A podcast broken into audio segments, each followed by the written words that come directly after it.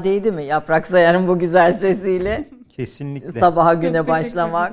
Benim televizyon tecrübem Yaprak Hanım'la başlamıştı. Öyle mi? Böyle... oldu.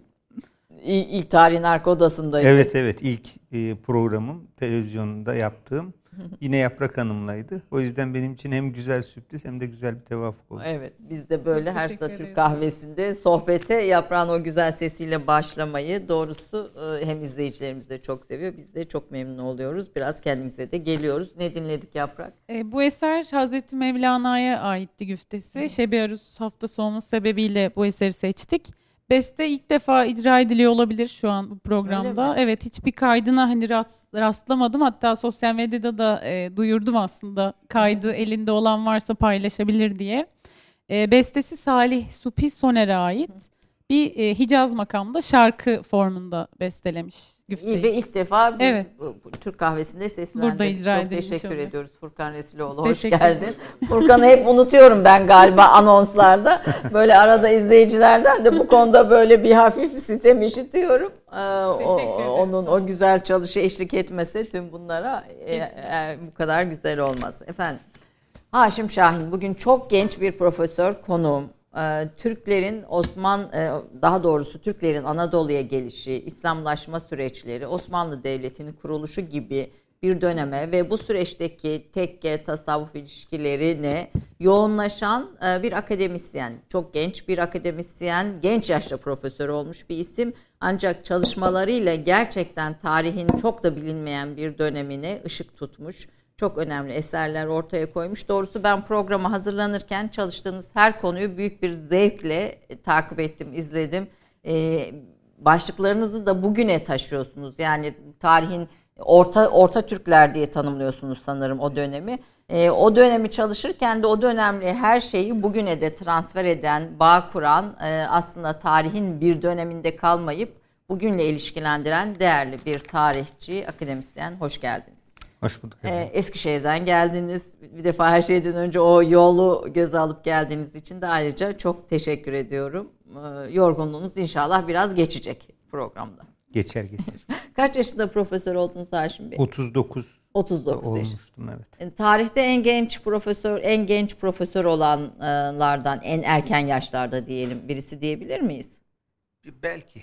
Belki değil mi? Halen de çok gen, gençsiniz. Böyle profesör şeyini söylerken bile böyle son derece e, genç akademisyenlerden birisi. Efendim e, tarihçi doğulmaz, olunmaz doğulur diyorsunuz. E, siz de herhalde öyle bir tarihçi e, olma isteğiyle büyüyen birisiydiniz. Biraz sizi tarihçiliğe sevk eden ve bu dönemi araştırmaya sevk eden e, sebepleri konuşalım istedim. Aslında bu İlber Hoca'nın benim çok sevdiğim bir sözü. Ee, ve uygulamalarda yapılan çalışmalarda e, gördüğümüz üzere e, tarihe çocukluğundan beri ilgisi olan belki ilkokuldan beri ilgisi olan tarihçilerin e, bu işi çok daha büyük bir zevkle e, çok daha isteyerek yaptıklarını görüyoruz.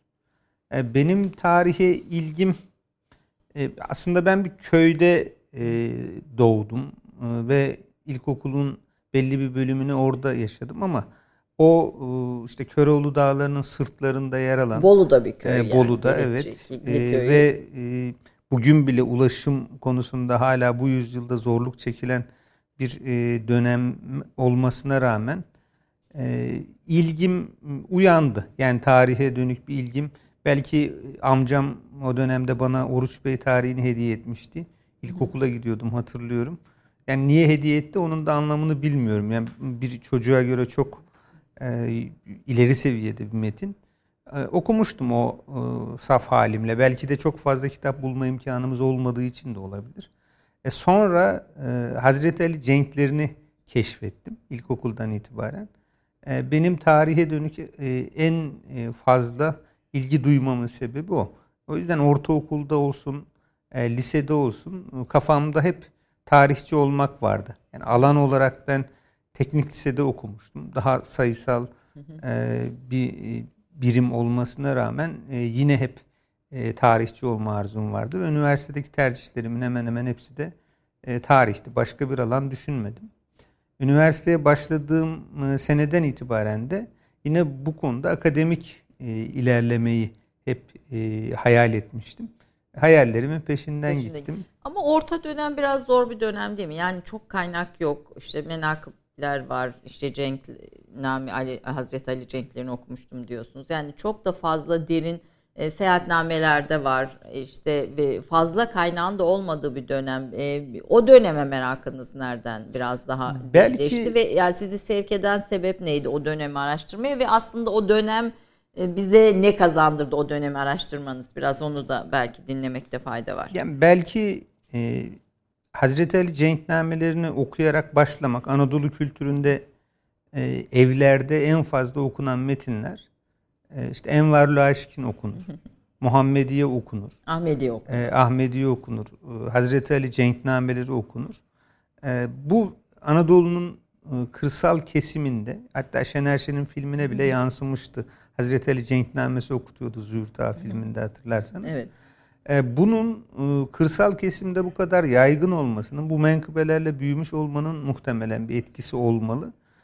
Onu okuyunca kahramanın kim olduğunu merak ediyorsunuz. Bir destan edebiyatına merak salıyorsunuz. Daha iki gün önce Atatürk Araştırma Merkezi'nden danışmentname yayınlanmıştı. Onu gönderdiler sağ olsunlar. Hala ilgim e, aynı metinler defalarca elimde yani olmasına Zagor rağmen bir, bir grup böyle Zagor falan meraklısıdır ya sizin Zagor'unuz da onlar. Ma, e, ve e, bunların yoğunlaştığı dönem orta dönem olarak adlandırdığımız süreci daha çok ilgilendirdiği için ilgi alanım ister istemez oraya kaydı. Bir de Türkiye'de e, benim talebelik yıllarımda E, şimdi sayı arttı. Yani genç arkadaşlar, e, yüksek lisans doktora talebelerimiz çok daha fazla ilgi duydular ve bu alanı çok ileri bir seviyeye taşıyacakları ortada.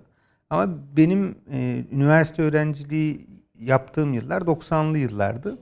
E, ve 90'lı yıllarda Orta Çağ tarihçiliği Türkiye'de çok bakir bir alandı. Yani okuduğum ve çalıştığım, e, ilgi duyduğum, e, okumayı sevdiğim alanda çok fazla akademik çalışmanın yapılmamış olması e, biraz da beni bu alana sevk etti diyebilirim.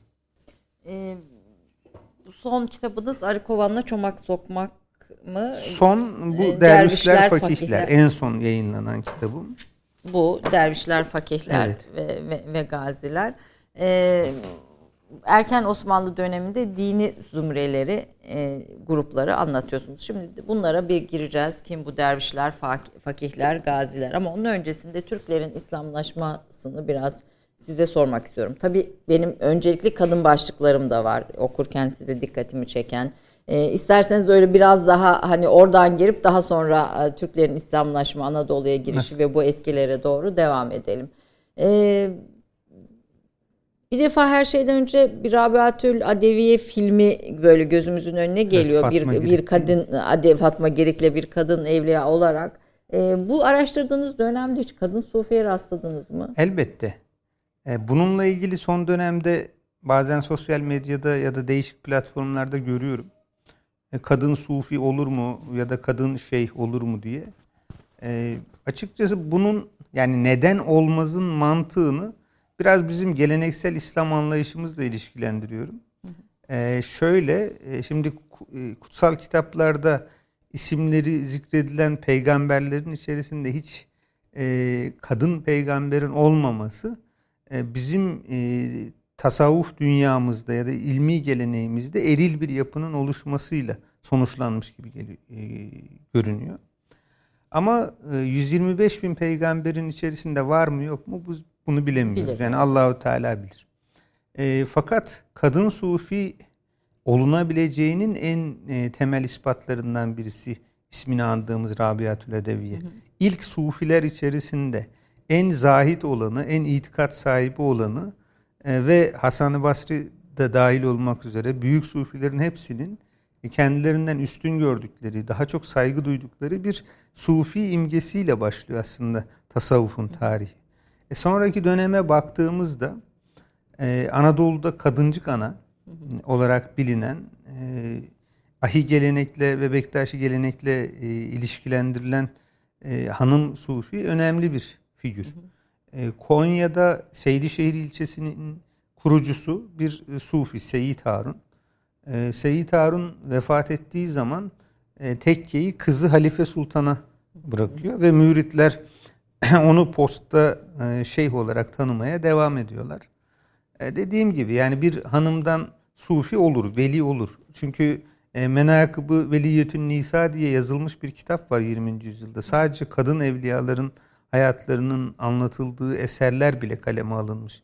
E, ve sayıyı artırmak çok da e, mümkün. Ama şeyh olur mu kısmını e, herhalde e, fıkıhçılara bırakmak gerekir. İşin fıkhi Var boyutunu. Var mı rastladığınız e, İşin fıkhi boyutunu bilmiyorum ben ama tarihsel gerçeklik olarak e, mesela Bektaşi geleneğinde Hacı Bektaş Veli ile Abdal Musa arasındaki boşlukta e, kadıncık anayı şeyh olarak tanır bu gelenek. E, ve dediğim gibi e, Seyit Harun'un kızı Halife Sultan'ı da e, Konya'daki dergahtakiler ondan sonra şeyh olarak tanıyorlar.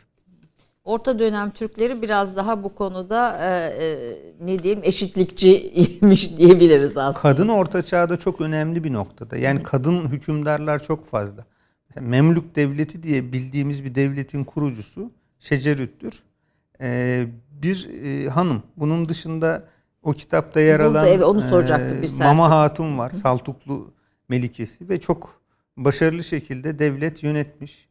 E, bunun dışında e, Orta Asya'da var. Mesela Türkler e, o konuya e, hem de geçiş yapmış olalım. Müslümanlarla yani Emevilerle Türkler ilk karşılaştıkları zaman e, ciddi bir e, savaş haliydi bu. Öyle çok da güllük gülistanlık bir devre geçirmedi Türklerle Müslümanların ilişkilerinin erken dönemi. E, o dönemde Buhara'yı yöneten Kabaç Hatun diye bir e, melike var.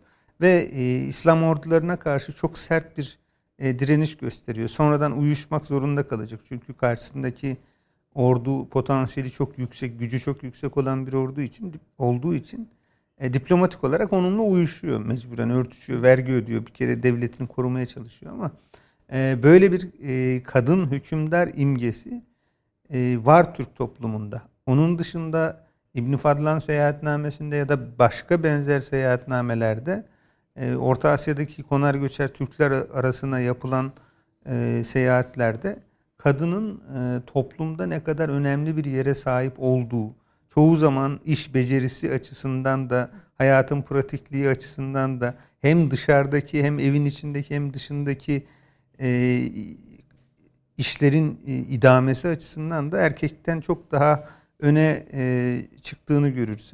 E, Ayşe Hanım e, bana hep kadın sorusu sorulduğu zaman aklıma şu gelir. O fotoğrafı siz de hatırlarsınız. Böyle Karadeniz'de çekilmiş bir fotoğraf vardır. Yaşlı bir teyze e, böyle sırtına kocaman işte odunlardan ya da çırpılardan oluşan bir e, yük sarar ve beli bükülmüş bir şekilde yürüyerek onu götürmeye çalışır. Yanında da eşi vardır. Elini arkasına atmış evet. ve oradan yürür. Aslına bakarsanız orta çağdaki kadın ve erkek imgesinin e, günümüze ve fotoğrafa yansımış hali budur diyebiliriz. Yani bir kadın daha yük taşıyan erkek biraz daha eli evet, elini sallayan. Biraz daha ehli ehli galiba. Keyif. E, İslam yani Türklerin Müslümanlıkla tanışmasından sonra bu bahsi geçeceğim ama hani bunu da bir sorayım. Var mı kadın hükümdar? Tabii işte e, Mama Hatun, Mama Hatun, Mama Hatun Şecerüttür. Şecerüttür e, aynı şekilde yine. kadın hükümdar. Başka da var. Şu an ismi e, isimleri hatırıma e, Kabaç gelmiyor. Hanım, Kabaç, Kabaç İslam, İslam önce, öncesi. Yani tam tanışma dönemi. dönemi. Türkler Müslüman olmamış.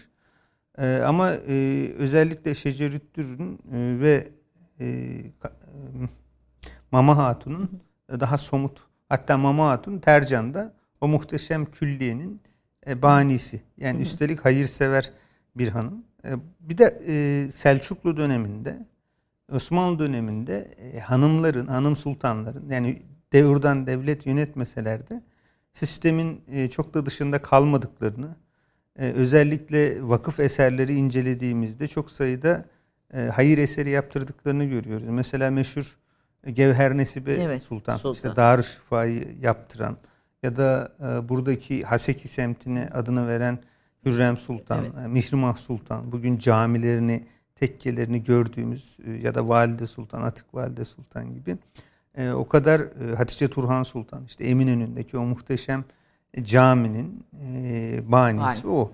E, ciddi anlamda e, toplumsal faaliyetlerin ben e, sosyal tarihçiyim, kültür tarihi çalışmayı daha çok seviyorum e, siyasi tarihten ziyade. İşte burada e, sosyal tarihin içine girdiğiniz zaman e, belki e, doğrudan doğruya sultanların değil, e, iktidarın dışında kalan diğer unsurların tarihini görüyorsunuz ama e, gerçek anlamda zemini, evi, haneyi oluşturanın, tarihi oluşturanın da e, birincil karakterler kadar belki daha fazla ikincil e, belki e, doğru mu ifade ettiğimi bilmiyorum ama ikincil görülen, ikincil kabul edilen karakterler üzerinden şekillendiriyor. Yani e, savaşanlar e, tarihi sadece yazmıyor, sosyal hayatın diğer aktörleri bunların başında da kadınlar geliyor. Tarihi oluşturanlar içinde diyorsunuz. Harem Selçuklu'da yok. Selçuklu'da da var harem ama Osmanlı'daki kadar yani bütün Türk devletlerinde, bütün İslam devletlerinde bir harem e, gerçeği var. Ama Osmanlı Devleti'ndeki kadar gelişmiş, belki hakkında bilgi olunan çok daha teşekküllü ya da günümüze e, işte sizin birkaç hafta önce konuğunuzdu. Yani Ali, Ali Ak Yıldız Hoca'nın eserlerinde anlattığı kadar somut bir şekilde metinsel e, yansımalar yok tabi. Yani bir haremlik selamlık e, anlayışı e, var mı Selçuklu'da? İslam'la birlikte ve yerleşmeyle birlikte yani yerleşik hayata geçmeyle birlikte e, bu daha mümkün hale gelebiliyor. Yani çünkü bir binayı oluşturduğunuz zaman yerleşik bir binayı buna göre planlayabiliyorsunuz. Ee, ve e, her alanda kadının ya da erkeğin kendi içinde rahat hareket edebileceği bir e, alan oluşturuyorsunuz. Bu e, Türklerde daha az olmasının sebebi daha çok konar göçer hayat sürmelerinden kaynaklanıyor. Yani çadırın içerisinde bunu ister istemez bunu yapmak bir arada ailelerin bir arada yaşaması e, gerekiyor. Bu da pek mümkün değil. Peki Türkler e, bildiğimiz bir şey vardır. Biz sanki şöyle zannediyoruz. E, işte Türkler İslam'ı gördü e, ve hemen şıpadanak Müslüman oldu. Yani bu ne kadar doğru bir ne diyelim algı. romantik bir yaklaşım bu. Evet. Açıkçası. Çünkü İslam'ın temel değerleriyle Türklerin inanç sisteminin ve temel değerlerinin örtüştüğü e, ve e, bu sebeple de Türklerin kolayca ve hızlı bir şekilde adeta bu din onlar için yaratılmış gibi bir imgeyle koşarak İslam'a geçtikleri şeklinde bir algı var. Dediğim gibi bu romantik bir yaklaşım. Bunu ben derslerimde bazen öğrencide arkadaşlara soruyorum. Yani İslamlaşma nasıl gerçekleşti? Bunları sayıyorlar. Çünkü bu bizim geçmişten günümüze, lise kitaplarına, müfredata da işlemiş bir şey. Ee, bu kadar bu kadar hadi diyorum beni Müslüman yapın. Diyelim ki ben Müslüman olmayan bir Türk hükümdarıyım. Sayıyorlar şu ortak şu ortak şu ortak şu ortak. Ben de diyorum ki madem bu kadar ortağız e gelin siz eski Türk dinine geçin o zaman. Yani ha benim dinim ha sizin dininiz. E, şaşırıyorlar. E, bu o kadar kolay değil. E, tabii ki e, bir geçiş süreci var. Yani bir insanların evlilikleri bile çok kolay olmuyor biliyorsunuz. Yani evet. bir tanıma süreci gerekiyor. İşte karşılıklı aileler gidiyorlar, geliyorlar. E, altyapısını sorguluyorlar. Bu iyi bir insan mıdır, kötü bir insan mıdır vesaire. E, bu e, olayda bile yani bir ailenin kuruluş sürecinde bile bu kadar e, detaylı bir e, süreç işlerken din gibi insanların değiştirme konusunda ısrarla karşı durdukları ve e, hayatlarının temel e, unsuru merkezinde gördükleri bir yapıyı değiştirmek zor. Bunun en güzel örneğini şuradan bakabiliriz. Çok basit. Yani Müslümanlar bizim insanımız oturacak ve şunu düşünecek. Bizim peygamberimize Risalet ne zaman tebliğ edildi? 610 yılında tebliğ edildi. 622 yılında 12 yıl boyun 12 yıl sonra Peygamber Efendimiz gördüğü baskıdan dolayı diğer Müslümanlarla birlikte hicret etmek zorunda kaldı. E, kendisine yeni bir hareket alanı oluşturduğu için Medineliler bu güvenceyi sağladıkları için oraya hicret etmek Gitti, zorunda evet. kaldı. Bu 12 yıllık süre zarfında Peygamber Efendimizin muhatabı olan kimseler, insanlar kimlerdi biliyorsunuz? Evet. Amcaları, Aile. ki bir tanesi evet. ayet evet. Evet. yani evet. sure evet. var hakkında. Evet. Aile fertleri ve o insanlar bile kendi içlerinden çıkmış ve söz el emin dedikleri, sözüne sonuna kadar güvendikleri e, bir insanın açıkça beyanlarını yok saydılar ve kabul etmek istemediler. Ki diyorsunuz. Ee, yani doğal olarak farklı kavimlerin. toplumların, farklı kavimlerin e, birdenbire hızlı bir şekilde Müslüman olması pek mümkün değil. Bir de şöyle düşünün. Emeviler İslam tarihinin en yayılmacı toplumlarından birisi. Yani 90 yıllık ortalama bir iktidar süreleri var. Muazzam fatihlerdir Emeviler. İslam tarihinin belki Türklerden önce, Türkler onları biraz daha geçtiler. İslam'ın e, temsili onlara ya da yönetimi onlara geçtikten sonra. E, ama Emeviler zamanında devletin sınırlarına bakın. Bir ucu Şaş şehrine yani Çin sınırına kadar, Kaşgar'a kadar uzanıyor. E, Arap Yarımadası'nın tamamı e, Afrika'nın kuzeyinin tamamı bugünkü İberya, Endülüs'ü işte e, dediğimiz İspanya'yı ve Portekiz'i içine alan saha e, ve iki defa İstanbul kuşatması Anadolu'nun ortalarına gelen Battal Gazi ile birlikte gelen muazzam bir akınlar silsilesi var. Ee, bakıyorsunuz bu kadar kısa sürede bu kadar büyük başarı nasıl elde ediliyor? O da şuradan kaynaklanıyor. Ee, Peygamber Efendimiz Emeviler en geç Müslüman olan ailelerden birisi Ümeyyoğulları. Çünkü bütün ailesi. aslında Peygamber Efendimizin 23 yıllık iktidar şey e, peygamberlik sürecinin 21 e, yılı neredeyse e, Ümeyye oğulları etrafında gelişen bir yapıyla mücadele siyasi anlamda mücadeleyle geçti. Mekke fethedilince Müslüman oluyorlar ama e, Peygamberimiz hemen onları askeri yetkileri onlara veriyor. Çünkü biraz Emevi tarihine bakarsak görürüz ki İslam tarihinin en savaşçı topluluğu bunlar. E, doğal olarak da fütuhatçı yapı e, burada kendini gösterecek. Fakat burada Emevilerin iktidarı domine etmek için e, biraz sert bir tavır sergilediklerini e, görüyoruz. Yani bir kere e, iktidarın dışında tutmak için peygamber ailesine karşı yapılan açıkça zulümler var. Yani Hazreti Ali'nin öldürülmesi ya da onun dönemindeki siyasi mücadeleleri bir tarafa bıraksak bile Kerbela başlı başına e, ciddi bir travma hem İslam tarihinde hem Emeviler dönemi için. Bunu nasıl kapatıyor Emeviler? Dışarıda yaptıkları başarılı fetihlerle iç e, muhalefeti susturabiliyorlar. Ama Türk coğrafyasına dönecek olursak Ayşe Hanım, e, Emevilerin şimdi bizim diyelim ki ben o coğrafyada yaşayan bir Türk ferdiyim. Benim ülkeme, şehrime, aileme yapılan sert saldırılar var. Kılıçla e, katliamlar yapılıyor ve e, benden o dine mensup olmamı, işte e, ona karşı bütün gönlümü açmamı bekleniyor. Din bir kere hiçbir zaman hiçbir şekilde kılıçla yayılmaz. Benim çalışma alanımın e, en temel hususiyetlerinden birisi ya da değinmek istediğim hususiyetlerinden birisi bu.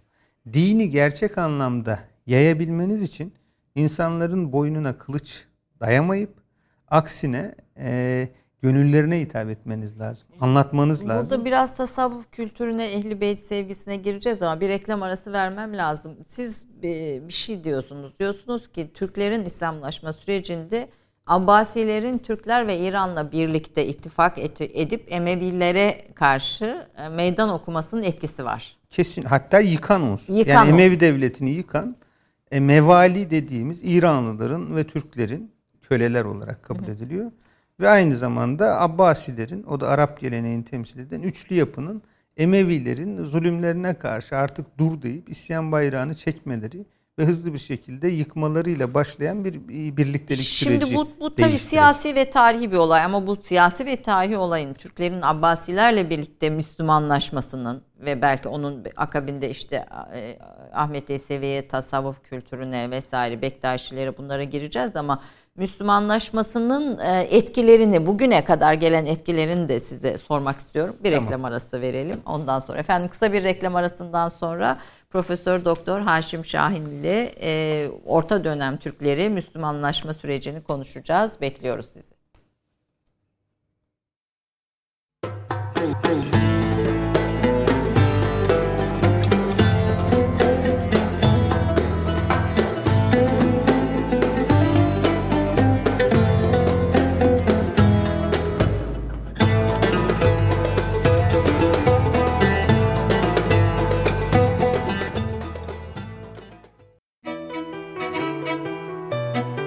Haşim Şahin 1978 yılında Bolu'da doğdu. Eskişehir Anadolu Üniversitesi Tarih Bölümünden mezun oldu. Sakarya Üniversitesi'nde yüksek lisansını, Marmara Üniversitesi'nde Osmanlı Devleti'nin kuruluş döneminde Dini Zümreler adlı teziyle doktorasını tamamladı.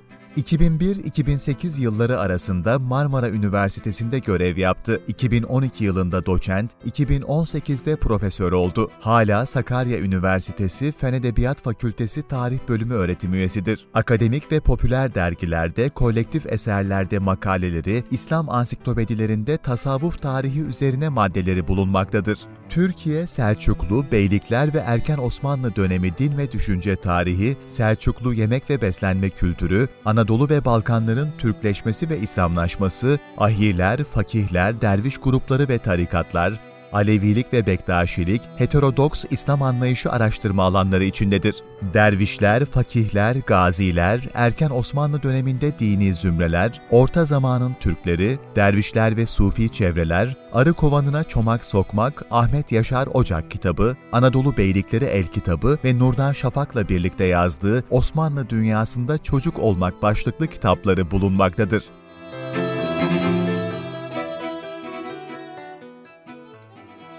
Efendim bu kıymetli eserlerin çalışmaların sahibi Profesör Doktor Haşim Şahin ile Türklerin İslamlaşma sürecini reklamdan önce kaldığımız yeri konuşmaya e, devam ediyoruz. Ama onun öncesinde e, kadın sufileri, kadın şeyhleri, kadın sultanları da konuştuk. Sonra e, YouTube'dan izlemek isteyenler için o bölümü de açıkçası öneriyorum.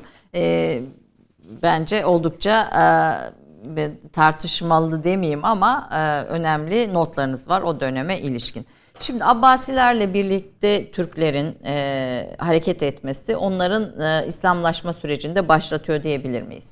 Yani, yani Emeviler döneminde bir şey görmüyoruz, bir kıpırtı görmüyoruz. Yok aslında var. Yani Muaviye zamanında Buhara'dan getirilen bazı Türklerin Şam'a e, getirdiklerini Buharalılar Sokağı diye bir sokak kurulduğunu biliyoruz ama e, yani tam manasıyla dediğiniz gibi bir İslamlaşmadan Emevi döneminde söz etmek mümkün değil. Bu biraz da Emevilerin aşırı Arapçı politikalarından ileri geliyor. Yani Arap e, ırkını diğer toplumlardan çok daha üstün görmeleri, e, Müslümanlardan e, yani diğer İran veya Türkler Müslüman olsalar bile iki katı vergi almaya devam etmeleri, pek çok haklardan muaf tutmaları, sefere giderken ata binemiyor mesela. Yani köle yerinde koymaları e, ciddi problemler oluşturuyor. Yani mevali politikası diyoruz biz buna. Ama Abbasiler zamanında durum böyle değil. Yani özellikle Türkistan bölgesinde hem e, Emevi baskısından e, kaçıp e, Horasan'a gelen Ehli Beyt mensuplarının faaliyetleri, hem Hazreti Peygamberle aynı aileye mensup olan Abbasoğullarının gizli faaliyetleri, İranlıların, Türklerin bir araya gelmesi e, bir e, tanıma devresini başlatıyor. Talas Savaşı'nda aynı şekilde 751'de e, Çinlilere karşı Türklerle Araplarla Türklerle Arapların birlikte hareket etmeleri de bu tanıma sürecini hızlandırıyor. Fakat yine de devlet halinde İslam'a geçiş e, İdil Bulgarları ile birlikte. Bu da 922'li yıllar. Yaklaşık bir 300 yıl yani sürdüğünü 100, söylüyorsun. 152 toplamda 300 yıl ama 180 yıl civarında bir tanıma devresi de var. Hı hı. E, bu süreçte Abbasi hizmetine girmeye başlayan e, Türkler var. E, burada Boğa El Kebir gibi mesela en önemli Türk asıllı komutanlardan birisi. Ya da 868'de Mısır'a vali tayin edildiği zaman burada bir devlet kuran Ahmet bin Tulun mesela Türk kökenli birisi. Ondan sonra devlet kuran Muhammed bin Tuğç, İşitler Devleti olarak duymuşsunuzdur. Hı hı. Bu devleti kuranlar Türk kökenliler. Ee, ve e, Harun Reşit devrinden itibaren e, Harun Reşit'in hanımlarından bir tanesi Türk mesela. E, oğullarından Mutasım'ın annesi. Özel muhafız alayı Türk. Bir süre sonra El Cahiz önemli alimlerden birisi. E, Fezailül Etrak yani Türklerin faziletleri diye bir kitap yazabiliyor. Bu da artık Abbasi e, devleti içerisinde Türklerin hatırı sayılır bir Müslüman Türklerin hatırı sayılır bir yer e, te, tuttuğunu gösteriyor. Ama bu diğer devletlerdeki gulamlar gibi. Yani e, Türkler bağımsız istedikleri gibi davranan değil. Abbasi hizmetinde orduda yer alan e, gulam mantığına çok daha uygun bir yapıya sahip. E, bağımsız olarak bir devletin e, dediğim gibi e, Müslüman olması 900'lü yıllardan 10. yüzyılın başlarından itibaren başlayacak. E, peş peşe önce İdil Bulgarları, sonra Karahanlılar, Gazneliler ve Selçuklularla birlikte artık İslam dünyasının siyasi liderliği ya da bayraktarlığı tamamen Türklerin eline geçmiş oluyor. Şimdi Selçuklularla ilgili bir dizi izliyoruz Büyük Uyanış diye. Bayağı da e, ilgiyle izleniyor. Baktım reytinglerine filan da bayağı bir e, halkta severek izliyor. E, orada bir Sultan Sencer karakteri var. e, ne kadar gerçek bununla ilgili açı Star'da da bir yazınız var açık görüşte ama böyle çok kısaca sizden bir araya bunu da yorumlamanızı isteyeceğim. E, dizi ilk çıktığı zaman çok eleştirmiştim ben sosyal medyada, Twitter'da. E, fakat e, danışmanı çok sevdiğim, kardeşim gibi olan bir arkadaşım. E, acaba biraz alınganlık mı gösteriyor diye düşünmeden de edemedim. Artık çok yüklenmiyorum. Yani dizi, e, aksiyon dizisi olarak e, orada da yazdım. Yani bu genel e, görüşüm zaten. E, çok başarılı bir dizi olduğunu düşünüyorum. Yani dizi çok başarılı. Yani dizi tekniği, kendini izletme, e, işte bir reyting kitlesi oluşturma açısından, e, izleyici kitlesi açısından çok iyi. Ama tarihsel bilgiyi bir diziden beklemeli miyiz? Burası Tabii, problem. Zaten yani, öyle de uygun olması e, gerekmiyor. Orada, Ama sonuçta Sultan Sencer diye bir sultanı Sultan Sencer, bizim zihnimizde nakşetti mi nakşetti. Etti ama yanlış ediyor işte maalesef. E, çünkü Sencer babası öldüğünde henüz 6 yaşında bir çocuktu ve siyasi mücadelelerden çok çok uzak bir durumdaydı. Ee, ama dizideki Sencer e, Sultan babası Melikşah'la birlikte karşılıklı oturan, konuşan, kocaman neredeyse aynı yaşlarda bir adam şeklinde e, ifade edilmiş. E, bir de e, sultanın gayet net bilinen işte e, sultan diğer sultan olan Muhammed Tapar'la aynı anneden doğan kardeşler ama öyle bir imge oluşturmuş ki sanki Sencer'in annesi onu gizlemiş, vezir tarafından büyütülmüş, sistemin dışına atılmış böyle bir şey yok. Sultan Sencer e, Selçuklu tarihinin e, o an, Simurg'un son evet, kanat sesi dememin sebebi e, son büyük şanlı sultanı tekrar neredeyse Selçukluları babasının ve dedesinin zamanında olan e, sınırlarından çok daha geniş bir seviyeye en zirve noktasına taşımış. Ama hayatı gitgelli. Aslında insan hayatının e, biraz da mistik bakarsak özeti gibi. Yani hem başarıyı e, hem e, külfeti karşılıklı hayatında yaşamış. Esir. E, en büyük başarılara da imza atmış. En e, dibe vurmuş, esir olmuş bir şekilde sefil bir hayatta sürmüş belli bir dönemde ve onun ölümüyle birlikte e, en azından Büyük Selçuklular e, bu dünyadaki ömürlerini tamamlamış oluyor. E, Selçuklu'yu yıkan sebepler 240 yıl Selçuklu'nun değil mi toplam hüküm sürdüğü yıl? E, Selçuklu 5 tane devlet. Biz Hı. bunu biraz e, bütünsel bakarsak yani ortaya çıkışını e, 1018 yılındaki Doğu Anadolu seferinden itibaren bile sayarsak neredeyse binli yıllardan e, başlatırız ortalama. Fakat bağımsız olmaları 1038 ya da 1040. E, sonra yıkılmaları, Büyük Selçukluların yıkılması 1150'ler. Yani Sencer'in ölümüyle birlikte ama e, aynı soydan gelen Türkiye Selçukluları 1300'lü yıllara kadar Osmanlılar bile icazetlerini ondan aldıklarını düşünürsek, Alaaddin Keykubat'a tabi olduklarını düşünürsek e, çok daha uzun bir e, zaman dilimini kapsıyor. Bir de biz Anadolu insanı Büyük Selçuklu'yu çok seviyoruz.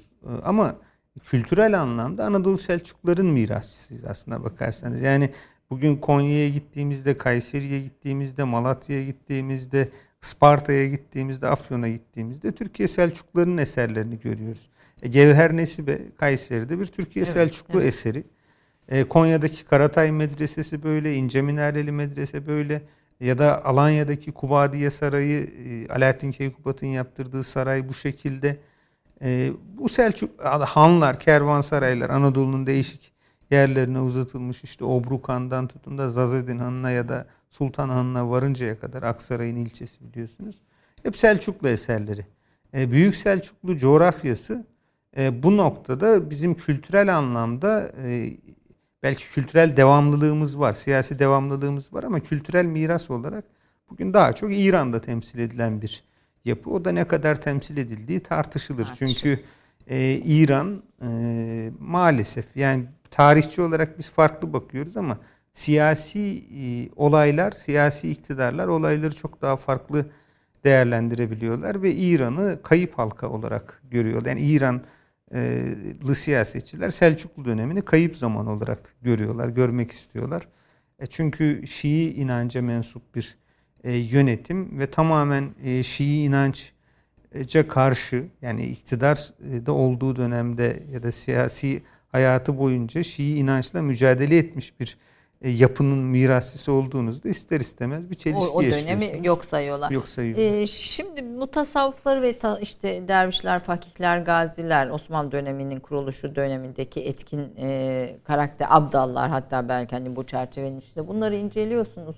E, tasavvufu, mutasavvıfları da inceliyorsunuz o dönemin ve İslam'ın e, bu coğrafyada, Anadolu coğrafyasında kök salmasında, yayılmasında, yerleşmesinde de tasavvufun önemli olduğunu söylüyorsunuz. Ama tarihçilerin bakışıyla olduğun altını çiziyorsunuz. Burada ilahiyatçıların e, analizlerini biz daha hep dinliyoruz. Yani ilahiyatçıların yorumlarını dinliyoruz. Bir ilahiyatçı ile bir tarihçi bu konuya nasıl farklı bakıyor?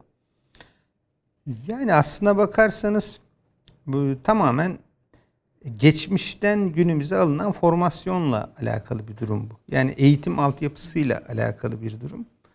Ee, tarihçiler meselenin aslına bakarsanız İslam denildiği zaman e, ya da Kur'an, fıkıh, hadis denildiği zaman bunların yorumlanması denildiği zaman e, tarihçiler çok daha e, zayıf ve geri bir e, durumda. E, ilahiyat e, da görev yapan hocalarımız, meslektaşlarımız çok daha merkezi bir noktadan bakıyorlar. Ama tarihi olaylara, özellikle İslam tarihinin erken dönemindeki olaylara ya da belli e, tarihe mal olmuş şahsiyetlerin hayatlarına bakıldığında ise e, tarihçilerin nispeten daha eleştirel, daha dışarıdan bir gözle ve bana göre çok daha objektif bir yorumda bulunabildiklerini Mesela e, ben Anadolu'nun İslamlaşmasında Ahmet Yesevi'nin etkili olduğunu birçok tasavvuf e, e, çalışan ilahiyatçıdan duymuştum ama siz Anadolu'nun İslamlaşmasında Ahmet Yesevi'nin değil Vefai Şeyh Vefai'nin etkili olduğunu söylüyorsunuz. Biraz tasavvuf tarihine buradan böyle bir şeyle bir giriş yapalım. Bir, bir daha önce sorduğumda bir soru vardı. Ee, Abbasilerin yanında bizim İslamlaşmamız yani Abbasilerin döneminde onlarla birlikte İslamlaşmamızın bugüne getirdiği ne oldu? Mesela Kerbela'ya e, bizim için çok önemli. Ehli Beyt sevgimiz Türklerin İslamlaşmasına yine çok önemli diyorsunuz. Biraz bu etkileri de yorumlamanızı isterim. O zaman ikinciden başlayalım. Ee, bu benim araştırmalarımda vardığım bir sonuç. Yani buna katılan olur ya da katılmayabilirler e, saygı duyuyorum. Yani sonuçta söylediklerim e, kanun niteliğinde e, sözler değil. Bir, bir, bir araştırmanın, e, sos, bir sosyal bilim araştırmasının ulaştığı sonuçlar ve e, sosyal bilimler kendi içerisinde e, net bir şekilde subjektif alandır. O yüzden çok farklı kişiler e, farklı sonuçlara ulaşabilirler. Öncelikli olarak onu söylemem gerekiyor. Bu sosyal bilimlerde sık rastlanan bir olay. E, şimdi bizim e, bizden kastım Hanefi Maturidi çizgiye mensup olan ve Orta Asya e, kökenli olarak yetişen, e, büyüyen Türk topluluklarının ki bu Oğuz toplulukları daha sonra e, İran'a, Azerbaycan'a ve Anadolu'ya göç ettiler ve bugünkü tarihsel altyapımızı meydana getirdiler. Bu zümrelerin İslamlaşması Horasan merkezli ana hatlarıyla gerçekleşti ve Abbasi döneminde tamam ama yine de Abbasiler eliyle değil çünkü Abbasilerin iktidarındaki Türklerin siyasi konumu az önce anlattım çok farklı. Ama kültürel anlamda İslam'ı tanıma, anlama e, sürecimiz bizim Ehli Beyt mensupları üzerinden gerçekleşti. Yani bizim mezhep imamımız e, İmam-ı Azam Ebu Hanife e, Ehli Beyt'le yakın dostluğu olan e, ve güçlü bir e, rivayete göre 12 İmam Şiasının 6. imamı olan İmam Cafer Sadık'ın talebelerinden birisiydi. Aynı şekilde onun e, Yemen'deki e, Şia'nın temsil temsil eden, Şia'yı temsil eden e, Zeyd bin Ali ile de yakın dostluğu var ve onun da talebesi. Yani iki farklı güçlü Şii kaynak üzerinden beslenen e, Şii'den kastım da bugünkü gibi siyasi bir argüman Değil, olarak algılanmasın. Ehli Beyt kültürü üzerinden beslenen bir e, yapı bu. O yüzden e, bizim e, Türk toplulukları ister Sünni olsunlar, ister Alevi olsunlar, bu değişmiyor.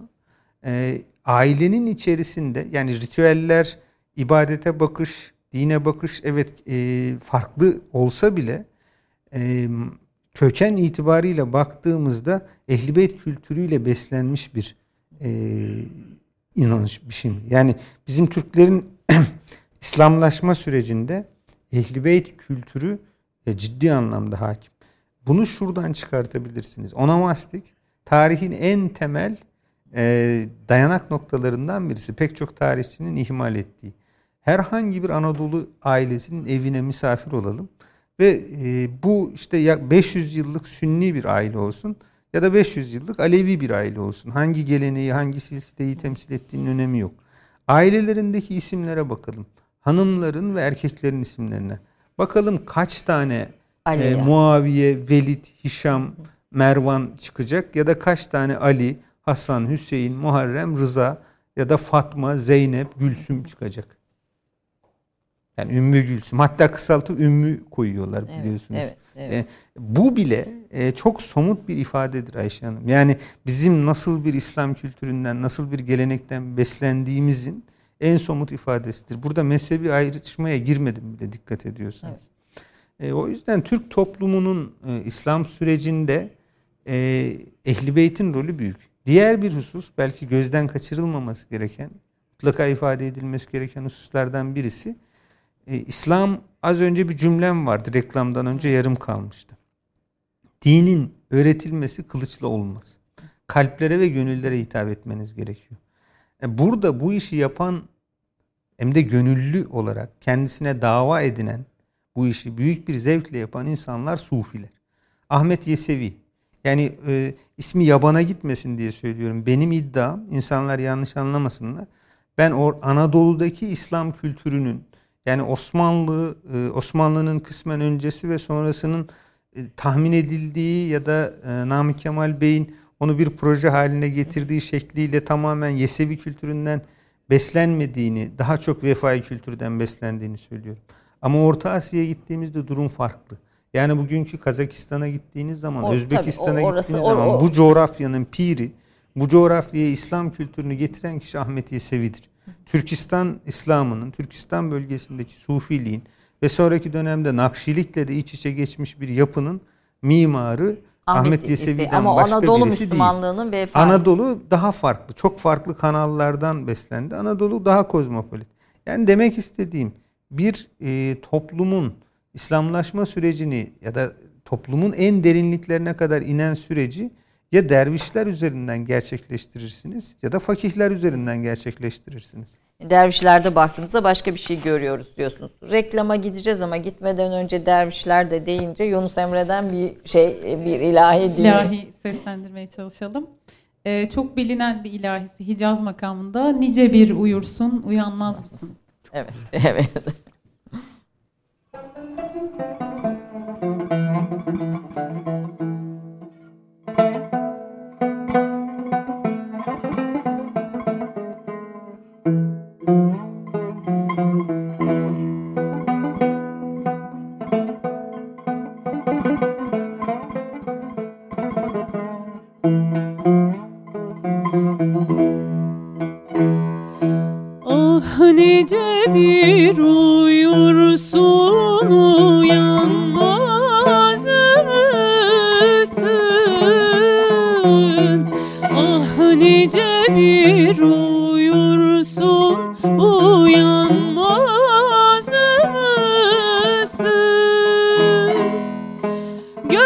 güç tüken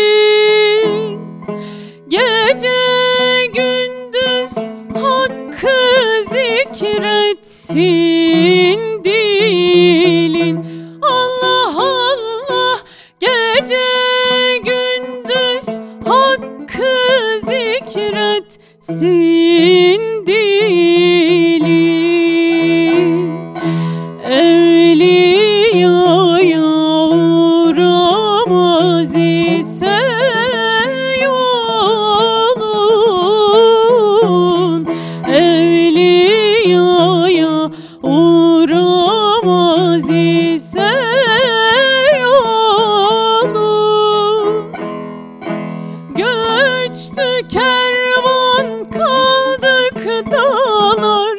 Başında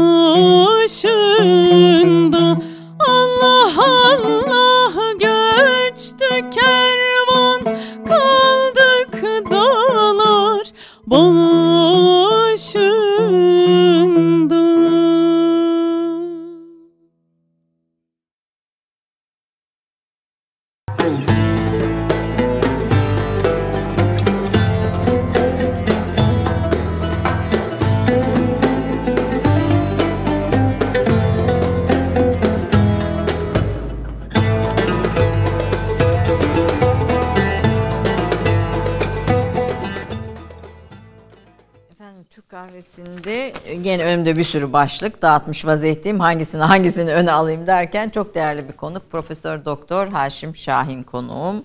Ee, kıymetli bir akademisyen Osmanlı kuruluş çok da bilinmeyen çok az kişinin çalıştığı bir sahada derinleşmiş ee, Osmanlı'nın kuruluş dönemi o dönemin tekkeler tasavvuf ilişkisi Türklerin İslamlaşması gibi sahalarda çalışmış bir akademisyen çok hızla kaldığımız yerden e, devam edelim bir e, araya bir e, şey biraz önce reklamdan önce reklamda konuşurken diyordunuz ki şimdi e, Yahya Efendi'yi çalışıyorum. Bu bizim e, Beşiktaş'ta bildiğimiz e, evet. Yahya Efendi dergahını ve onu çok seviyorum o, o onu çalışmayı dediniz. E, bir, bir çok kısa bir Yahya Efendi yani, hakkında bilgi verirseniz sevinirim. İstanbul'da olup da Yahya Efendi'yi sevmeyen yoktur herhalde. Mekan çok güzel bir e, defa. Mekanı çok Tepede. güzel ama ben size Yahya Efendi'nin e, yaşadığı dönemde ona ait olan araziyi sayarsam daha da etkileneceksiniz.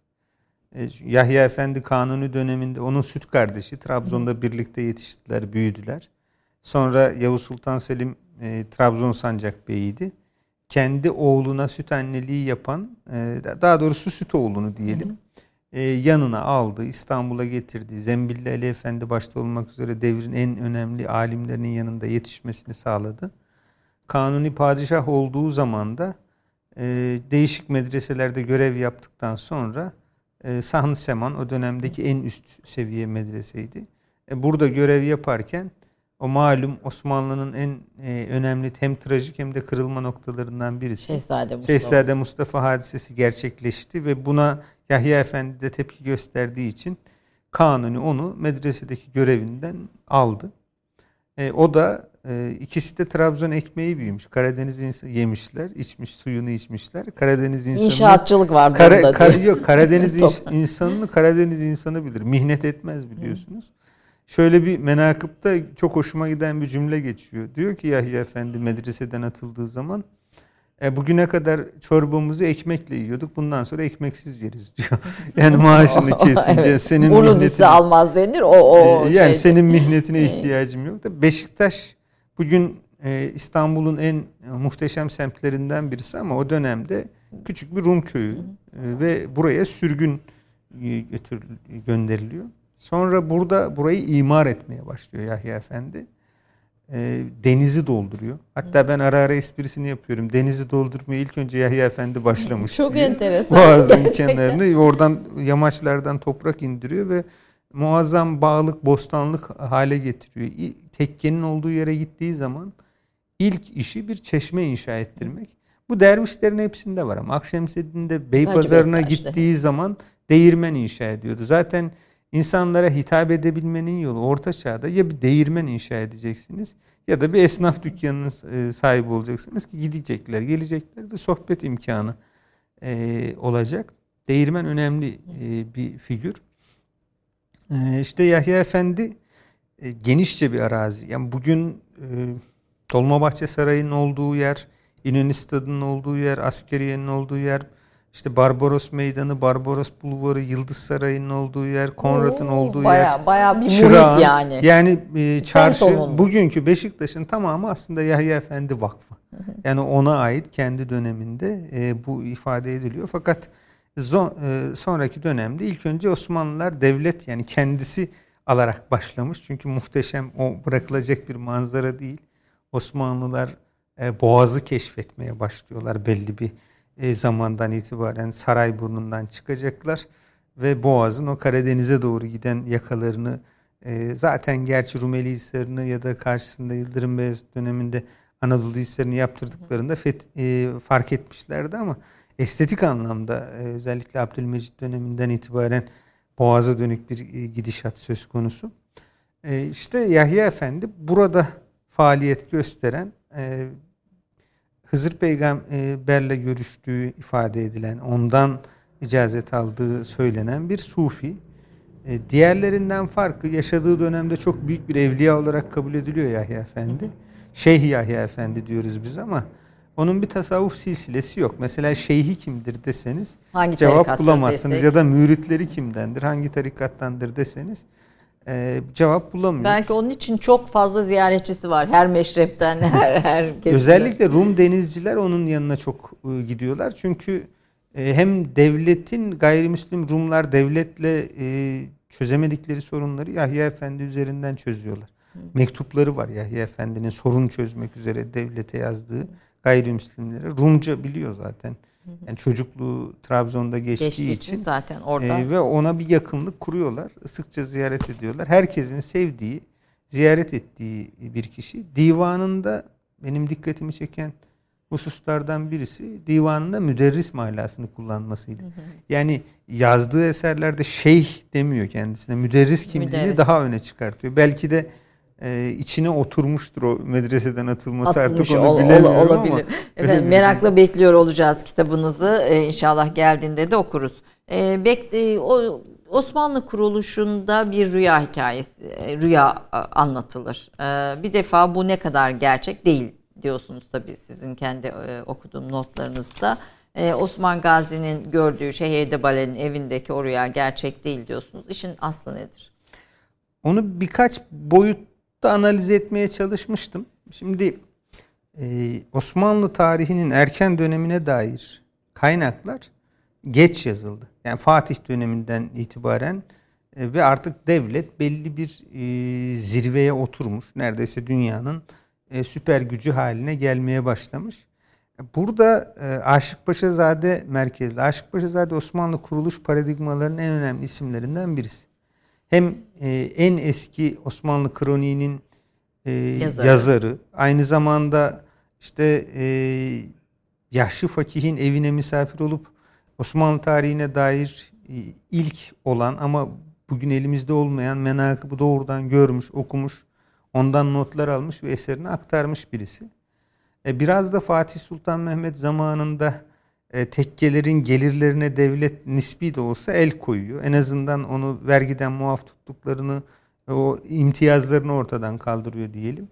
E, buna dönük bir subliminal mesaj aslında o kitap. Böyle bir boyutu var Aşık Paşazade'nin. Yani Fatih'e senin büyük büyük ataların şeyhlerle böyle bir ilişki içerisindeydiler. Bak sen de bunu gör ve öğren diye subliminal mesaj gönderircesine. Mesajını dolaylı tarihi yeniden yazarak göndermiş diyorsunuz. e, kuruluş dönemini işte özellikle Şeyh Edebalı e, merkezli olarak muhteşem bir e, zemine oturtmaya çalışıyor ve rüya hadisesiyle de kutsallaştırmaya çalışıyor. Ama gerçekten Ama burada öyle çelişki bir... var. Yani ge- birincisi rüyayı bazı kaynaklar Ertuğrul Gazi'nin gördüğünü, bazıları Osman Gazi'nin gördüğünü söylüyorlar. Bazılarına göre bir şeyhin evinde Bazılarına göre Edebalı'nın evinde, bazılarına göre farklı yerlerde. Burada çelişkiler var. İkincisi e, rüyanın içeriğine de e, bakabiliriz. Şimdi rüyada e, Osman Gazi, Osman Gazi versiyonu üzerinden gidelim. E, bu arada şunu söyleyeyim. Yani e, dinleyicilerimiz yanlış anlamasınlar. E, benim yazdıklarımda da söylemlerimde de e, söylediklerimde de şu netliği ortaya koymam lazım. Şeyh Edebalı kesinlikle ve kesinlikle Osmanlı Devleti'nin kuruluş döneminin en büyük aktörlerinden birisi. Onun hakkını teslim edelim. Yani rüya hadisesi olsa da olmasa da e, o farklı bir yerde ve Osman Gazi'nin yani Osmanlı Devleti'nin kuruluşunda benim kitapta üçünü söyledim ama dört zümre var hem gaziler, hem dervişler, hem fakihler, e, hem ahiler bunların hepsinin e, onun etrafında şekillendiği bir beyin e, pozisyonunda. Kendisi dervişlerin piri, bir damadı Osmanlıların ilk bağımsızlık hutbesini okuyan Dursun Fakih, fakihler zümresinin önde geleni. Bir diğer damadı Osman Gazi. işte Gaziler zümresinin önde geleni. Kardeşi Ahi Şemseddin, Ahi Teşkilatı'nın esnaf yapısını oluşturan, e, esnafın temelini oluşturan teşkilatın e, merkezindeki kişi. O yüzden Şeyh Edebalı uç Merkezi. bölgesinde merkezde bir yer. Ama evde böyle bir yani evet. onun gece ya Osman Gazi'nin evine gelip böyle bir rüya gördüğü hadisesinin bir tarihi kayıtta çelişkili ya, gerçeği kroniklerde yok. Kroniklerde yer almasının ben kurgusal olduğunu düşünüyorum. Buna da şuradan itiraz ederek e, sürdürüyorum. Şimdi rüya hadisesinde Osman Gazi gelir Edebalı'nın dergahına. Orada bir kitap görür. Ve bu kitap nedir diye sorar. Evet. O da bu bizim kutsal kitabımızdır. Biz ona göre amel ederiz der. Bunun Kerim. üzerine Kur'an-ı Kerim. Bunun üzerine Osman Gazi onu kucağına alır, uykuya dalar, saygı gösterir. Sonra uykuya daldığında işte Edebalı'nın koynundan bir ay çıkar ve kendi koynuna girer. E, bunun şerhini de Edebalı'dan sorduğu zaman uyanıp der ki oğlum işte e, benim kızım yani koynumdan çıkan ay benim kızımdır. Malhun Hatun'dur. Halbuki Bala Hatun kızı bu arada. Ee, ve senin koyununa girecek işte bir, devletin sahibi olacaksınız. Burada iki türlü çelişki var. Birincisi rüyanın tutarsızlığı şurada. Ee, Osmanlı Devleti'nin e, iktidar soyu Edebalı'nın e, kızının çocuklarından gelmiyor. Osman Gazi'nin bir tane eşi yoktu. O yüzyılda sultanların e, çok fazla evlilikler yaptıklarını hatta bunun bir zorunluluk olarak görüldüğünü biliyoruz. Çünkü işin içerisine siyaset de giriyor evet. ortaçağ evliliklerinde. Bir hükümdarın kızını aldığınız zaman diğer hükümdar benimkini niye almıyorsun diye bunu bir savaş sebebi ya da hakaret kabul edebiliyor. o yüzden ister istemez harem e, Ali Hoca onu çok daha geniş anlatmıştı. genişleyebiliyor. Ben hocanın bir cümlesini paylaşmıştım. Laf lafı açıyor Twitter'da.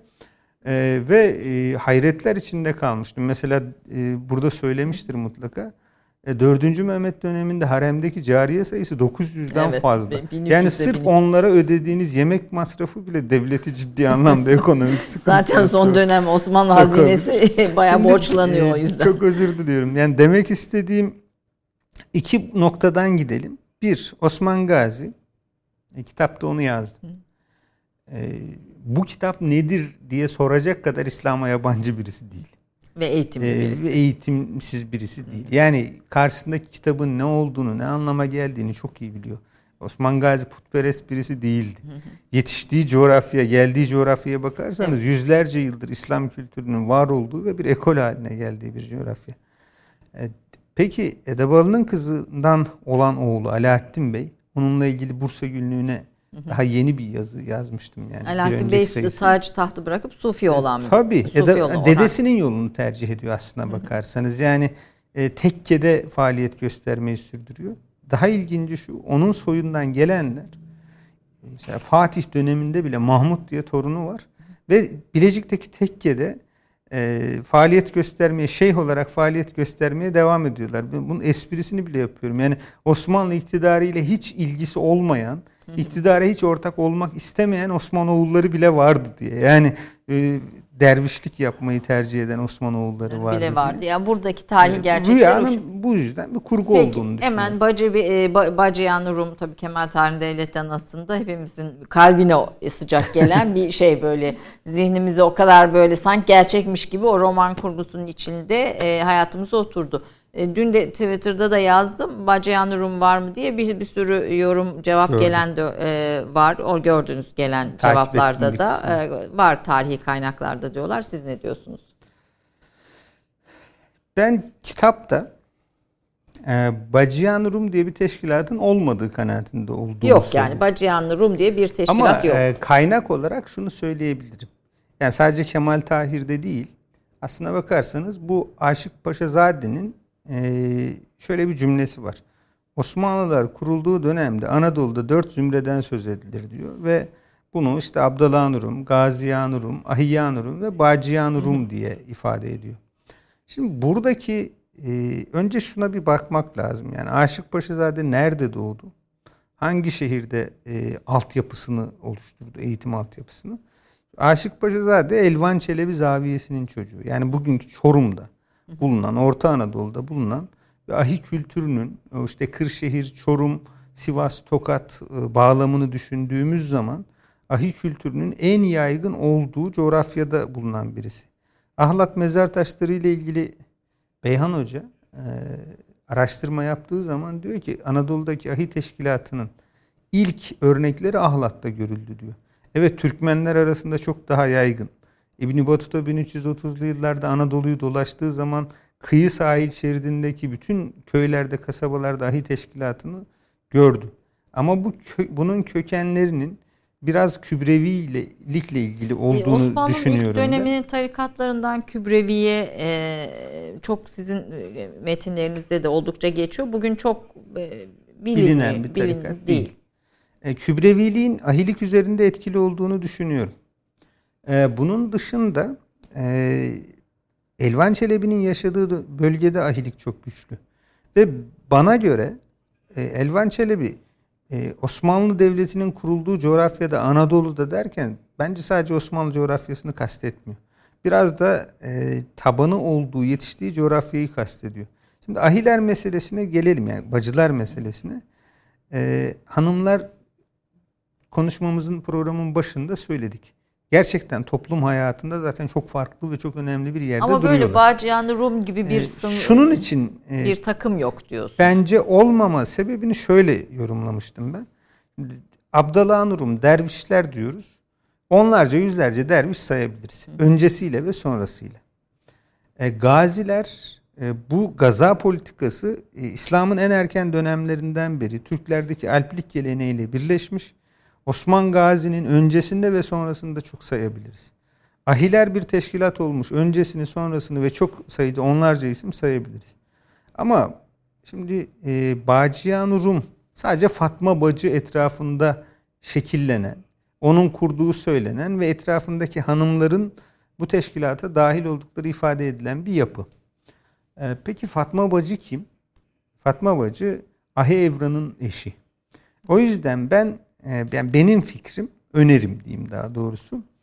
E, bacıların ayrı bir teşkilat olmaktan daha çok ahilerin zaten esnaf teşkilatı olan ahilerin kadınlar teşkilatı olduğunu düşünüyorum. Yani ahiliye bağlı bir kol olduğunu düşünüyorum. Yoksa çarşıda, pazarda bugün işte Isparta'ya gidin, Afyon'a gidin ben seyahat etmeyi çok severim. Özellikle Yörük e, kültürünün, Türkmen kültürünün yoğun olduğu coğrafyaları severim. Bizim Göynük'te de var. Sadece kadınların e, faaliyet gösterdiği ekonomik hayatı e, zinde tuttuğu e, bölgeler gerçek. var. Peki. E, çok daha çok mesleki, olarak mesleki olarak bak bakalım. Ahilik üzerine de bir kitap çalışıyorsunuz. Sürem çok az kaldı. Bektaşilik tarikattır. Herkes girebilir. Alevilik doğumla elde edilen bir şeydir. Bektaşilik ve Aleviliği ayırıyorsunuz. Anadolu'nun kuruluş kökeninde de Bektaşiliğin etkisi büyük. Ee, bir Anadolu'nun kuruluş kökenindeki e, etkili mutasavvıfları sayacak olursak hangi isimleri söyleriz? Anadolu'da yani Anadolu'nun kuruluşu demeyelim de. Osmanlı'nın kuruluşu. Yani sadece Osmanlı değil ama Anadolu'yu etkileyen, Anadolu'daki dini düşünceyi etkileyen bazı büyük sufiler var. Mesela Mevlana bunlardan e, Biri. başta geleni. Mevlana ile ilgili insanlar şimdi bugün işte ileri geri konuşmayı seviyorlar.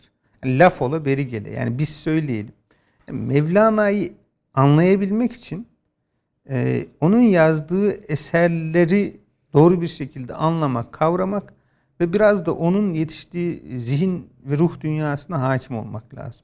Yoksa basit siyasi hadiseler üzerinden evet. efendim ajandı, şuydu, buydu bunu sorgulayabilecek durumda değil insanlar. Bilgilerinin yettiğini düşünmüyorum. Ve bunu söyleyen insanların Mevlana'ya dair bir kitap okuduklarını bile de düşünmüyorum. Şimdi burada ee, isim... Mevlana böyle. Hı. Hacı Bektaş Veli böyle. Sarı Saltuk böyle. Yunus Emre böyle. Sadreddin Konevi böyle. Daha çok ilmiye geleneğini evet. temsil eden. Evhadettin Kirmani. Bunlar Anadolu Sufiliğinin önemli isimleri. Osmanlı kuruluşa geldiğimiz zaman Şeyh Edebalı dediğim gibi zaten merkezde. E, Geyikli Baba, Abdal Murat, Abdal Musa, Karaca Ahmet. Bunlar Osmanlı coğrafyasının büyük sufileri. Sonra Horasan'dan gelen, e, Buhara'dan gelen ve Yıldırım Beyazıt'ın eniştesi olan e, Emir Sultan, e, Şeyh Şemsettin Muhammed el Buhari e, bunlardan birisi. Şimdi Orta Asya'dan bir Sufi göçü, İran coğrafyasından bir Sufi göçü var. Ama büyük mutasavvuf İbnül Arabi'nin de mesela Selçuklu döneminde Anadolu'ya geldiğini, Malatya'da yaşadığını, Konya'da yaşadığını ve burada e, çok sayıda talebe yetiştirdiğini pek çok araştırmacı bilmez bile. Onlara göre hayal dünyasının çok ötesinde evet. Anadolu'yu hiç görmemiş bir insandır. Hayır. Anadolu topraklarına geldi ve bu top coğrafyanın insanıyla hemhal olmuş birisi. İbn Arabi. İbn Arabi. E, o yüzden e, geçiş noktası stratejik konumu itibariyle Anadolu pek çok sufinin gelip dolaştığı. Hacı Bayram Veli e, tabii. Hacı da. Bayram Veli Osmanlı kuruluş döneminde biraz daha geç olmakla birlikte evet sonra Zeyniler girecek işin içine, Halvetiler girecek, Abdülatif Makdisi girecek, Melamilerden. Emir Ahmet Buhari girecek e, belli bir zaman padişahın, sonra. Padişahın, sultanların bir tek bir tarikatından söz etmek mümkün mü böyle çok kısa cevaplarla? Şimdi böyle bir gelenek oluştu bizim ülkede. Her padişahın bir şeyhi, bir tarikatı varmış Var mı? gibi. Böyle de bir liste oluşturuyorlar. Yani bu da duygusal bir liste aslında böyle bir bakarsanız. Şey yok. Yani e, tasavvuf erbabı olan padişahlar var. Sultan 1. Ahmet, hı hı. Aziz Mahmut Hüdayi'nin bendesi. Hı hı. Yani onun sözünden dışarı çıkmayan birisi. Ama biz e, Fatih Sultan Mehmet'i mesela hangi tarikatta konumlandıracağız? Kanuni'yi hangi tarikatta konumlandıracağız? Kanuni döneminde Osmanlı topraklarında üç tane şeyh idam edildi. Hı hı. Peki bu işte daha sonra Bektaşi tekkeslerinin yakılması 2. Mahmut döneminde o biraz daha farklı. Daha, daha farklı politik, siyasi olaylar siyasi. ama e, okuduğum kadarıyla e, padişahlarla yani Osmanlı yönetimiyle değil imparatorluk yönetimiyle tarikatlar arasında bir bağ var. Kesinlikle. Yani resmi tarikatlar diyebileceğimiz şimdiki kavramla tarikatlar var. Yani Bektaşilik bu anlamda bir resmi e, yani e, tarikat diyebiliriz yani. Onaylanan mı desek artık doğru bir kelime ne olur bilemedim orada ama. Bunu inkar etmiyorum. Yani e, gerçekten hep söyledim gibi yaz, değişik yazılarımda da dile getirdiğim gibi e, tekke devletin topluma bakan yüzü. Devlet bunu böyle görüyor. Selçuklu'da da böyle, Osmanlı'da da böyle. Yani iktidarın toplumun her kesimine ulaşma şansı yok o yüzyılda. Hele ki imparatorluğun sınırlarının çok daha genişlediğini düşündüğünüzde e, bu rolü toplumsal tabanda çok daha geniş bir saygı ve itibar gören e, mutasavvuflar daha çok sağlıyorlar. O yüzden devlet mutasavvufların çoğunu e, arazi tahsis ediyor, vergiden muaf tutuyor. Yeter ki e, devletin aslında biraz da söylemini e, halka hakim e, hale getirmeye çalışsın. Yani halkı nezdinde anlatmaya çalışsın. E, burada e, bir denge var aslında. Yani zaman zaman e, de, tabii devlet şunu istiyor. Zaman zaman çatışıyor. E, çatıştıkları oluyor. İkinci Murat e, Hacı Bayram örneğinde olduğu gibi devlet aslında te, tekkeden ona bir takım yetkiler vermekle birlikte kendi otoritesini sınırsız bir şekilde tanımasını istiyor, üstün görmesini istiyor. Bunu görmedikleri zaman çatışmanın içerisine giriyor. Ee, akşam bir diğer e, e yani iddianız da değilim. Akşemseddin Fatih'in hocası değildi. Fatih Sultan Mehmet'in hocası değildi. Ama dönemde Bayramilik etkin bir tarikat olduğu için, o da Bayrami Şeyhi olduğu için fetih öyle bir e, temele dayandırdılar diyorsun. Yani fetih çok boyutlu bir yapı. Fatih Sultan Mehmet'in biraz da ilk iktidar döneminden e, kalma e, bir kendini ispat problemi var. Yani hem bürokrasi, Osmanlı bürokrasisine hem askere hem topluma e, o ilk iktidar dönemindeki tecrübesizliğindeki yaşadığı sıkıntıların tersi bir e, imge oluşturması gerekiyor. İnalcı Hoca bunu çok güzel açıklar eserlerinde. Evet. O yüzden İstanbul'un fethi e, önemli Fatih için. Çünkü öyle bir eylem gerçekleştirmeli ki kendisinden önceki bütün Müslüman hükümdarların özellikle de Osmanlı padişahların istedikleri ama bir türlü gerçekleştiremedikleri bir şey olsun. Büyüklüğünü bir anlamda. O yüzden toplumsal tabanı da oluşturması gerekiyor ve e, o dönemin Anadolu toplumunda e, toplumsal taban ahi teşkilatının bir uzantısı, esnaf teşkilatını içine alan bir tarikat olarak en güçlüsü bayramiler olduğu için e, bayramilerin desteğini fetihte halk almak desteği için söylüyor ama gerçekte Akşemseddin Fatih'in hocası değil. Yani bunu e, aynı ortamlarda bulunmadıkları için söylüyor. Şimdi kitapların içinde detaylara girince çok fazla e, aslında bugün yanlış bilinen bir birçok bir noktaya işaret ediyorsunuz. Mesela Osmanlı Devleti'nde din etkisi konusunda Şeyhülislam e, divanın üyesi değildi. Yani bugün bildiğimiz anlamda din top yani devlet yönetiminde o kadar etkili değildi gibi birçok tespit var. Bu başlıkları da konuşmak istiyor idim ama ancak vakit kalmadı. Tabii Hasan Sabah çalışma alanlarınızdan evet, birisi. Onu konuşamadık. Mesela Konuşamadık. Hasan Sabbah'ın taraftarlarına haşhaş vermesinin de bir efsane olduğunu, bunun çok sonra olduğunu söylüyor Haşim Hoca e, yazılarında yine aynı şekilde. Selçuklu yemek kültürü üzerine çalışmalarımız evet, hiç, konuşamadık. hiç konuşamadık. En keyifli kısmı da oydu Selçuklu yemeği. Mevlana sarımsaklı yoğurdu çok seviyor. Sarımsaklı yoğurdu. Tabii. Mevlana'da şerbet, gül şerbeti tarifleri var. Sirke ve balı karıştırıp sirkencübin diye bir karışım yapıyor. Onu da çok seviyor. Ama sarımsaklı yoğurdun çok mi? sarımsaklı yoğurt Selçuklu'dan Mevlana'dan evet. gelenmişmiş. Efendim e, devamını programın devamını belki sonra tekrar e, konuk etme ederiz etmek de çok arzu ederiz ama ola ki merak edenler için Dervişler ve Sur, Sufi Çevreler bu kitabı Orta Zamanın Türkleri yine yazılarını ve Ahmet Yaşar Ocak bütün bu çalışmaların Türkiye'de en kıymetli ismi duayeni e, diyeceğimiz üstadı Ahmet Yaşar Profesör Ahmet Yaşar Ocak hakkında e, yazdığı Arı Kovan'la çok Çomak Sokmak isimli söyleşi kitaplarını da tavsiye ediyorum. Yazılarını da. E, ama sahiden e, derinlerde e, bugün bildiğimiz tarih kurgusunun e, çok da öyle olmadığını ortaya koyan tarihi daha doğru anlamak ve bugüne bağlantılamak noktasında çok önemli işaretleri var. Çok çok teşekkür ediyorum. Eskişehir'den geldiniz. E, bu, koşullarda konuğumuz oldunuz. Sadece değinebildik. Hani benim zihnimde merak ettiğim çok fazla soru da kaldı açıkçası. Ee, çok çok teşekkür ediyorum tekrar yani izleyicilerimizin için. zihninde ufak da olsa bir merak uyandırabildiysem bu beni mutlu eder. Ben kendi adıma çok merak etmediğim bir dönem diye düşünüyordum ama hiç öyle değil. Gerçekten de merak etti merak etmemiz gereken pek çok e, başlık var çalışmalarınız arasında. Yaprak son eserle finalleyelim. Yönetmenim habire bir an önce bitirin süremizi açtık diye uyarıyor. Efendim sizlere de çok çok teşekkür ediyorum. İzlediğiniz için Yaprak'la baş başa bırakıyorum ve Furkan'la. Ee, son eserimizi de ben anonsunu yapayım. Son eser e, yine çok kıymetli bestekarlarımızdan Tamburi Refik Versan'a ait bir eser. Uşak makamında icra evet. edeceğiz.